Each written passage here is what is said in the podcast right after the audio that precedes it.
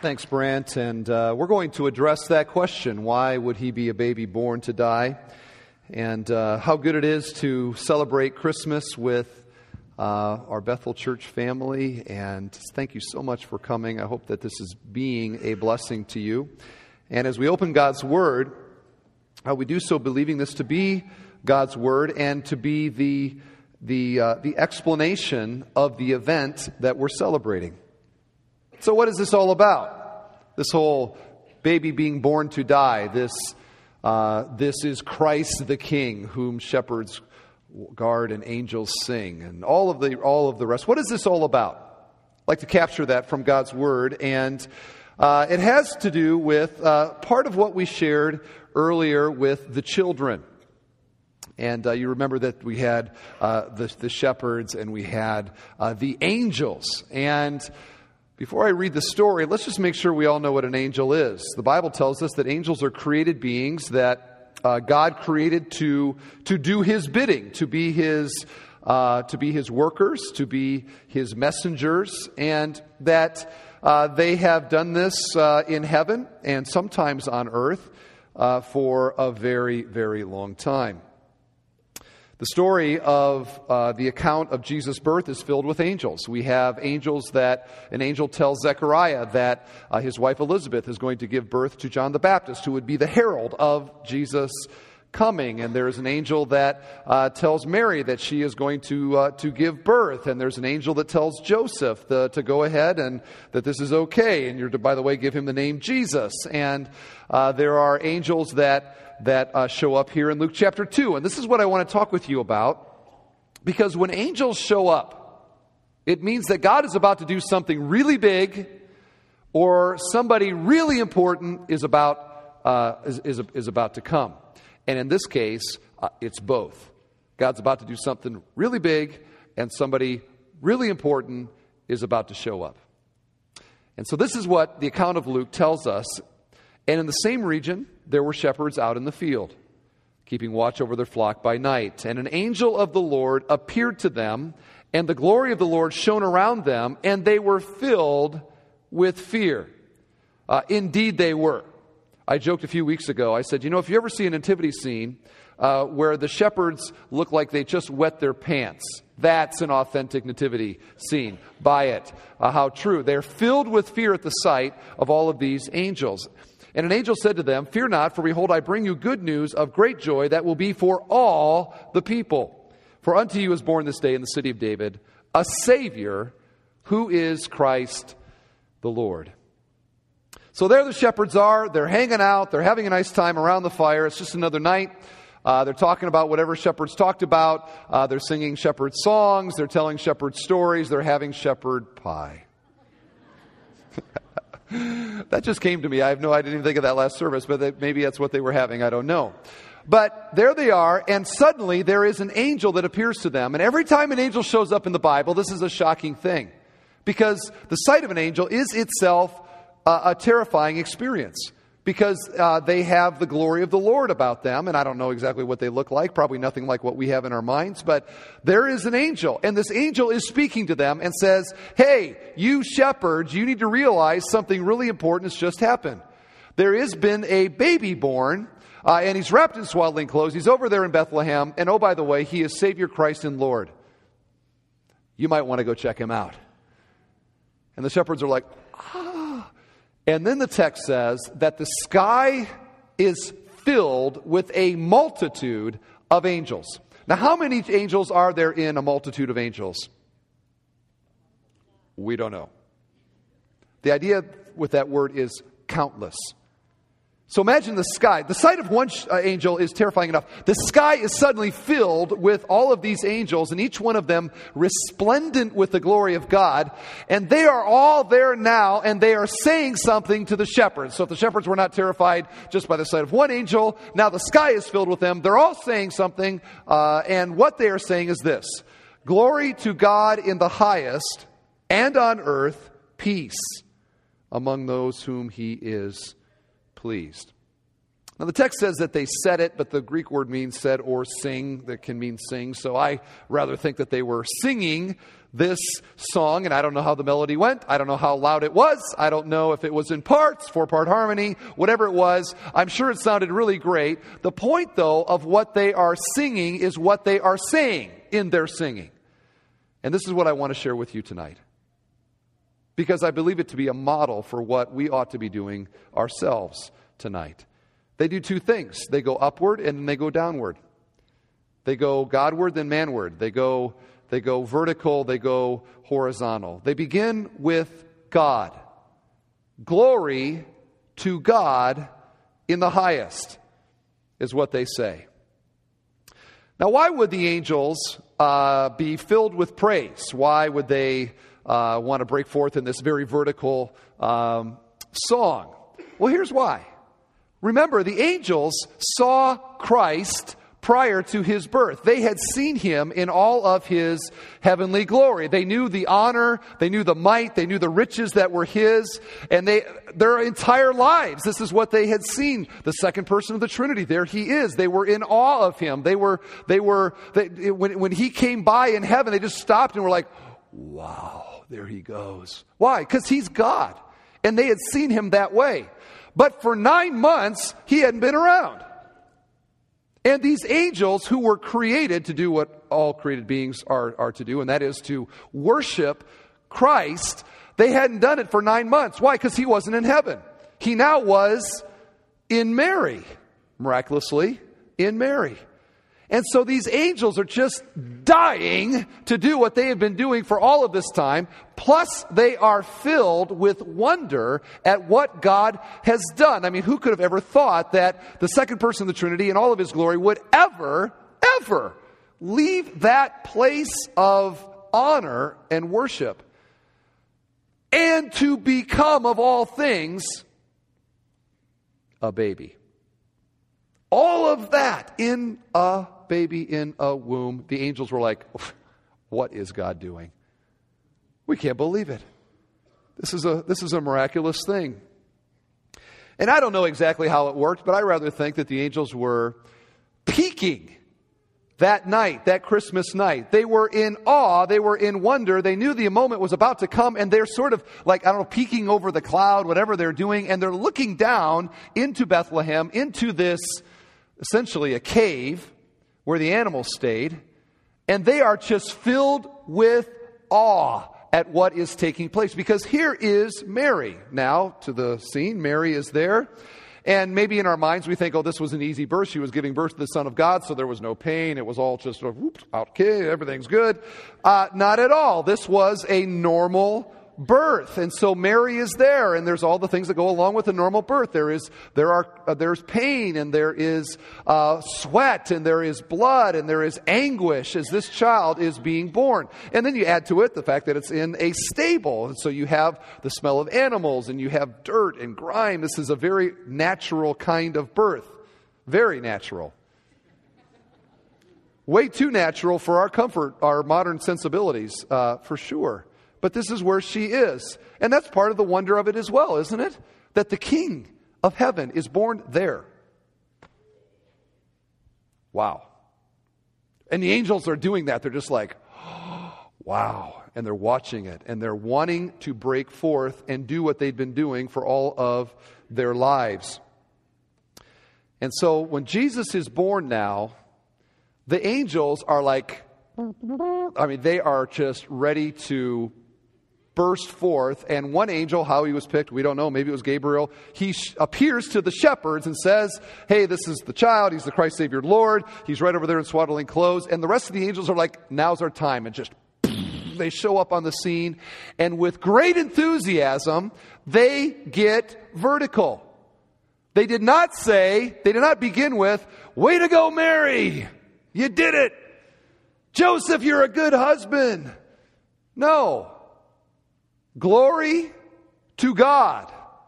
They went to God and they said, This is something that God has done. It is a wonderful thing. Praise the Lord. And this, I think, is what we need to do tonight and tomorrow and probably every day is to get vertical with the thought that God became a man and to give God the praise for it. And that's what we're doing uh, here tonight. This is not a this is not a sort of uh, uh, you know uh, pat ourselves in the back sort of service tonight. We're not just here to kind of uh, have nice feelings about one another. We are here to give God praise for what He did when that child was born, like the angels, and to say, Glory to God in the highest. How's your praise tonight? How's this Christmas time as you come into it? Are you, is, there, is there a sense of gratitude and gladness that God has done this? This, I think, is what the angels teach us. Glory to God in the highest, this miracle that God has done. The second part of what they sing, I think, is also instructive for us because they go on to say, uh, Peace to men. This is the, the downward, this is the earthward, this is the manward, this is the horizontal. The fact that God that Christ has come has huge implications for mankind. Now that he has come, there is peace on earth. And we've been talking in our, in our teaching time here in our, in our church about what this peace is. It is not that warm, sort of fuzzy feeling that you get inside when you're around somebody you love. It is not, uh, it is not having the chestnuts roasting on the open fire and having the eggnog uh, uh, all nicely prepared and having your kids around you and, and having stockings and all this. That's, that's not the peace that it's talking about. What this peace is, is the Old Testament concept of peace. Shalom is the word. And the word means completeness or wholeness. It means what we, the, the way that we think things ought to be. And by that, what I mean in this is this that there is a sense in all of us that this world is not the way that it's supposed to be that my life is not the way that it's supposed to be. My relationships are unsatisfying. My, my job is not all that. My life is, is not, it's not supposed to be weather like this. Just to bring it to bear to the modern moment. Yeah. I mean, we, we look around and the things that we long for and crave are in the end dissatisfying to us because we want what we used to have. And the Bible describes what we used to have, mankind used to have. Back in the Garden of Eden, we had everything that we really long for. We had shalom with God. There was peace with God. There was not brokenness. There was not emptiness. There was perfect wholeness but in my relationship with God or in, in, in Adam's relationship with God. There was shalom in the interpersonal relationships, which we all long for, don't we? Wouldn't it be great if tomorrow, for all of us, everybody here, the family time at Christmas was absolutely perfect. No bad attitudes, no sort of family dynamic, no politics, just absolute wonderfulness, if that's a word. Wouldn't that be great? It's not going to happen, is it? We just hope for a good, like, B plus uh, tomorrow. Because it's not the way that we long for. Something's missing. We look in the mirror and we see ourselves and we see our life and we see the way that we live and the failures of our life. And we look to the past, maybe even this past year, and we see things that we have failed in miserably. And we say, I'm not what I ought to be. This is the world that we live in. We long for peace with God. We long for peace with one another. We long for peace within ourselves. And so we search for it. And so we begin relationships with people, and they end up being dissatisfying. And we, we, um, we go on vacation and we say this will be the thing that will really bring happiness, but then we have to come home. And we, we uh, in our neighborhoods, we want security, so we start neighborhood watches, and nations begin United Nations, and on and on it goes. The world is searching for peace. We want shalom. We trust in our money. Maybe that'll give it to us. We trust in our possessions. We trust in our, our uh, accomplishments, whatever it is. But in the end, these things are incredibly dissatisfying to us. They do not produce the shalom that we long for. I read today, as an example, of uh, a guy that invested with this um, uh, Madoff, Madoff, whatever his name was, the Ponzi scheme guy that's in all the news. There was a guy that invested over a billion dollars with that guy, and he lost all of it. And yesterday, he took his own life. Now, why would somebody do that? what's really going on there? His hope was in his money. And when the money is gone, life doesn't have, what's the point? And you see, we have all of these props, don't we, that we want to trust in and think that really bring significance to our life. But in the end, they don't, leaving us searching, leaving us despairing, leaving us dis- depressed. The band U2 summarizes our dilemma with a song called Peace on Earth. This is what they wrote Heaven on earth, we need it now. I'm sick of sorrow, sick of pain. I'm sick of hearing again and again that there's going to be peace on earth. Bono's tired of it all. Maybe you are as well tonight. So, how can the angels, with any integrity, say, Hey, everybody, there is peace on earth? What are they talking about? Well, here's what they're talking about the peace that Jesus brought was spiritual peace. His presence and then his life and his ministry, his death, his burial, his resurrection from the dead now makes a way for the thing that we really want more than anything else to be restored. We want to have shalom with God. And Christ has come, and because he has come, there is now this there is now this rescue, there is now this reconciliation. And friends, all the religions of the world try to answer that question. All of them do. And all of them in some way try to help men get to God. Christianity is unique in the sense that God has come to man. And this is what we celebrate Christmas Eve night. That God became a man. He came to us. He bridged the gap that we could never cross. And in doing that, He makes a way for men to experience peace with God. And we celebrate that. And the angels were excited about that. And it's coming, I would compare it a little bit to the discovery of some miracle drug say penicillin or something like that. The coming or the discovery of it is great news. But for it to be a cure to me, it has to become personal, doesn't it?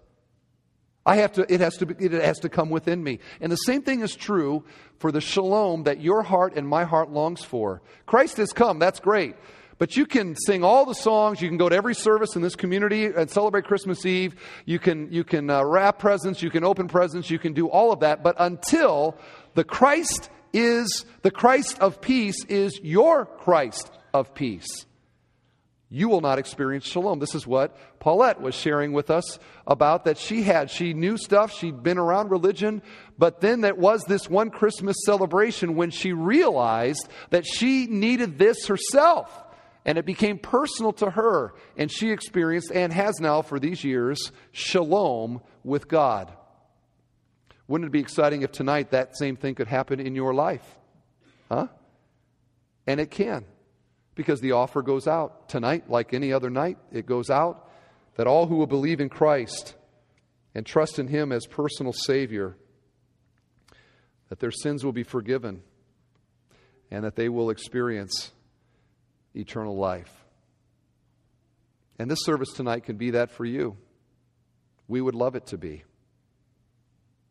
So, may I ask you, have you put your faith and trust in Jesus Christ? Personally. Is He your Savior and Lord? You can do that tonight by simply believing. Believing, truly. Trusting in what He did on the cross for you. This would be a great thing. We'd be happy to know about it. I think for Christians, the rest of, uh, maybe the rest of the room, you've uh, done this, I would suggest to you that this angel song is a guide for how we should be tonight. What I mean by that is that they went vertical and they gave glory to God. Praise the Lord, and to feel in our hearts the joy and wonder that God has done this, and to do that this Christmas Eve again, but also to think about the implications of Christ's coming manward in terms of my relationship with God and to give thanks that Christ has made this possible and has done it. He is our peace. And this is what the angels rejoiced in. This is it, right here, what we're talking about. They were happy that Christ had come and that his coming was an opportunity to give praise to God and to rejoice in what his life would mean on earth. You know, the earth has never been the same since. It has never been the same since. And so tonight, here at Bethel Church, we celebrate the Christ child, the King who came. Glory to God in the highest. Amen. Why don't we